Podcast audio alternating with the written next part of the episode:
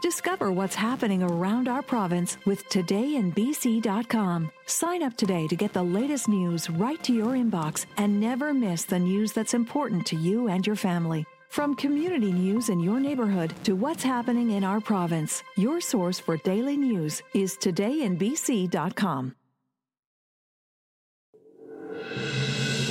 PQ Beat is the official podcast of the Parksville Qualicum Beach News. Hi, everyone. Thanks for listening. I'm Peter McCulley. The folks at the Parksville Beach Festival Society have a busy summer planned. Joining us today to talk about those very plans, we welcome President Cheryl Dill and Entertainment Director Lloyd Derry. Thanks to you both for joining us today. Such a pleasure to be here. Hey, Lloyd? It is. Thank you for having us, Peter. Seems like this summer is our final return to normalcy when it comes to events in the area. It's been a pretty long 3 years, I guess. Even though last year there was a lot going on. How were the numbers at the gates for the Sandcastle competition last year, Cheryl? I know that it was the first year back in a while. You know what? It was a long time coming. It was really 3 seasons that by the time we got everything up and running. So our numbers were very consistent with 2019, which was a great year. So we had around 115,000 through the gate. We thought everything was back in order then, but we still were dealing with some pandemic challenges, that absolutely. But it was a good year. We were really pleased as a volunteer group to get back on track. We had our sculptors there. We were down a few due to the pandemic, but this year is shaping up to be a good one.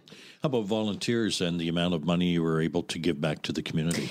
We had great results at the gate. People were very generous. This past year, for the first time, we took donations electronically with the tip-tap machine.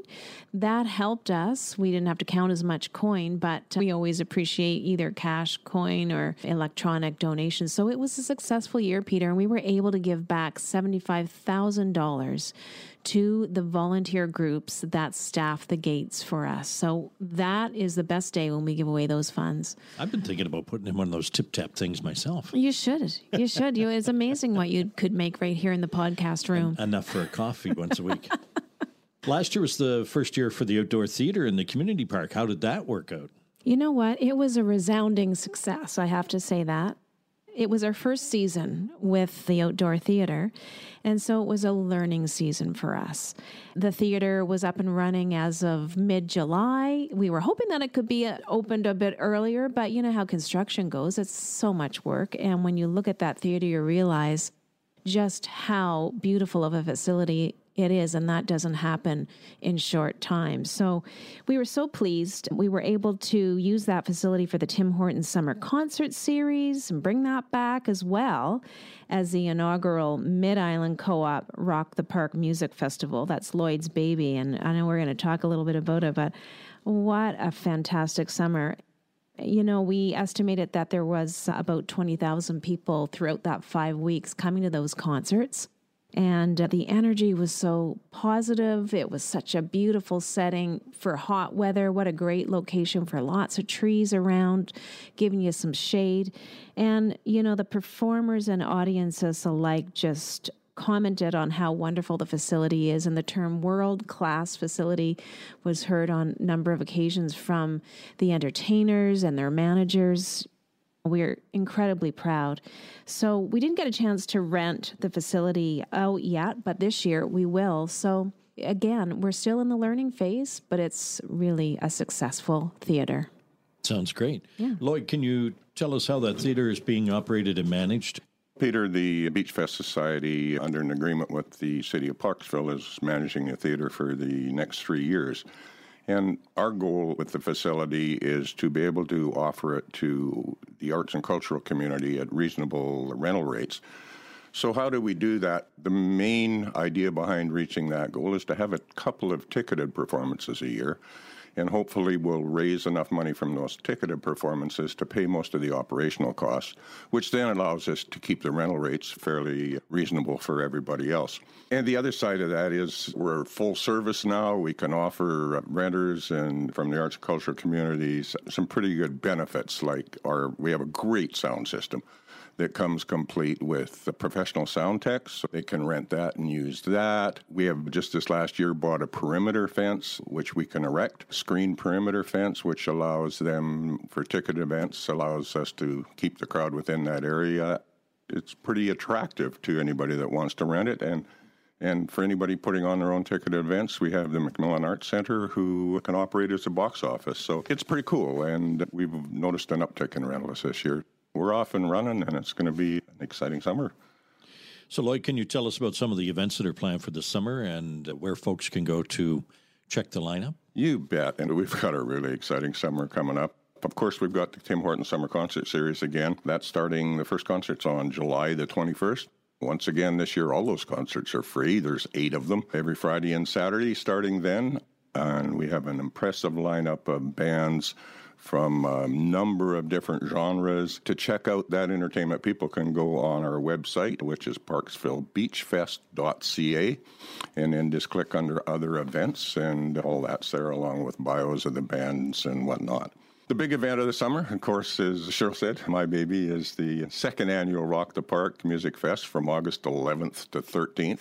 It's a tribute to old-time rock and roll, classic rock, and more. And man, we just have a stellar lineup this year, comprised mostly of world-class tribute bands. And just to run some of those by quickly, we have Supernatural, which is a Santana tribute. We have Nearly Neil and the Solitary Band, a Neil Diamond tribute. We have Night Moves, which is a Bob Seger tribute. We have Fleetwood Magic, which is, of course, a Fleetwood Mac tribute. We have Centerfield, which is a CCR tribute. We have a Night of David Bowie. We have the Joe Cocker Experience. We have a group called Arrival, which is a ABBA tribute. And we have Darren Lee and the Memphis Flash. And Darren was a former world champion Elvis performer, had a long-running show in Vegas. So that's the world-class groups, and then we have some other groups. We have Rock of Ages, we have a group called Big Awesome, and we have Garrett Gregory, who is an up-and-coming country rock recording artist who's recently had 2 hits on the top 100 of the Canadian indie country chart. So that's going to be pretty cool. People can go on the McMillan Arts Centre website to buy tickets, to check out the performers, the lineup, when they're appearing, and also to listen to the bands, and that is shop.mcmillanartscenter.com. We think that our festival lineup, looking at all the festivals, especially around the island, is the best value for an entertainment dollar, and just encourage everybody to buy their tickets to avoid disappointment. We're hoping to sell the thing out. Other than that, one of our dreams, right from day one, when Cheryl and I and our board first put our heads together, we want to build a facility big enough to hold a symphony orchestra, and we did. That dream is coming to fruition on August 20th this year. It's a Sunday afternoon, the last day of Beachfest, and we're going to host a Vancouver Island Symphony. REMAX is the title sponsor for that, so it's the REMAX Symphony by the Sea concert that afternoon. Other than that, we've got some local groups that have rented it for their own shows. We've got a group called the Pan Wizards, which are a youth steel drum orchestra of 35 kids coming in from Seattle. We're having a Fly and Fill celebration of life. We have a picnic booked. They're talking about some live theater in the works, and we've even had inquiries for a wedding. So as far as volunteers go for your band shell, volunteers are, I take it, a very important part of making that go as well? Absolutely, Peter. The volunteers and the public can get involved in 2 ways. Firstly, the general public can buy tickets to our ticketed events, which we explained helps us run the facility. But with any facility like this, volunteers, as you say, are crucial. We need to help folks to help with stage management, preparing the stage and the site, and setting up the sound system in advance of concerts, assist the attendees when they arrive, crowd management for bigger events, cleaning up the grounds and family afterwards. And we also have a need for a small crew to help put up the perimeter fence for ticketed events. There's an opportunity there for a club or a football team or a hockey team to work for a few hours and earn some dollars for their cause. So we also have what I think is really cool. And so far we have 3 young people that want to learn about sound reinforcement and learn how to be a sound tech. And they can sit beside our professionals, and that's the best classroom in the world, right? So we have that too. Generally, we just want Parksville and area to get excited about the facility, get involved, take pride and ownership in it, and celebrate this fantastic facility that we're very blessed to have in our beautiful community park. Cheryl, we've talked about this before, and perhaps you'd like to touch on it again, is the economic spin-off of having such a facility in town. When we were applying for grants, Peter, for this facility, we had to do some math on that. And we underestimated what we feel, and we didn't want to be too over-optimistic, but we figured that in a summer with the types of events that we have, we can generate $4 to $5 million of economic spin-off just for this local community. With the success of the attendees that we've had, we feel strongly that it's even more so a higher amount of an economic spinoff, but we'll see how this second season goes. We've got, as Lloyd said, some terrific rental bands that are renting the facility, and all of the things that we've planned this summer, it's going to be a much more successful summer compared to 2022. I hope you have your dancing shoes polished and ready to go, Peter, because we're expecting good things from you. I have to get my back straightened out first. What's the best way to purchase tickets again for Rock the Park or any of the other events? We're really pleased with the partnership we have with McMillan Arts Centre. We want other organizations to benefit from this great facility, and that's one of them that does. So support McMillan Arts Centre. You can go to shop.mcmillanartscenter.com, or you can visit the McMillan Arts Centre in person. It's 133 McMillan Street in Parksville, and the box office is open Tuesday to Sundays, 11 a.m. to 3 p.m. That sounds great. So in between all these concerts that you folks are putting together, what are you looking forward to doing this summer? We're going to be down in the jewel of Parksville and Parksville Community Park, just enjoying all of the work that we do. And when I say work, yeah, work is a four-letter word, but you know what? The other word is fun. And I just have such a good time working with all of these volunteers, and especially with Lloyd. Anything to do with music and entertainment, I think, is part of my blood being from the East Coast. So that's one of my goals, is to get some East Coast bands out here. Hopefully we'll make that happen next year, if not beforehand. Right, Lloyd? I know you probably saw him many times growing up, as I did. Miles Goodwin of April Wine just gave his last public concert 3 weeks ago. Oh, so man. He's finally retired. He gave it up at 74.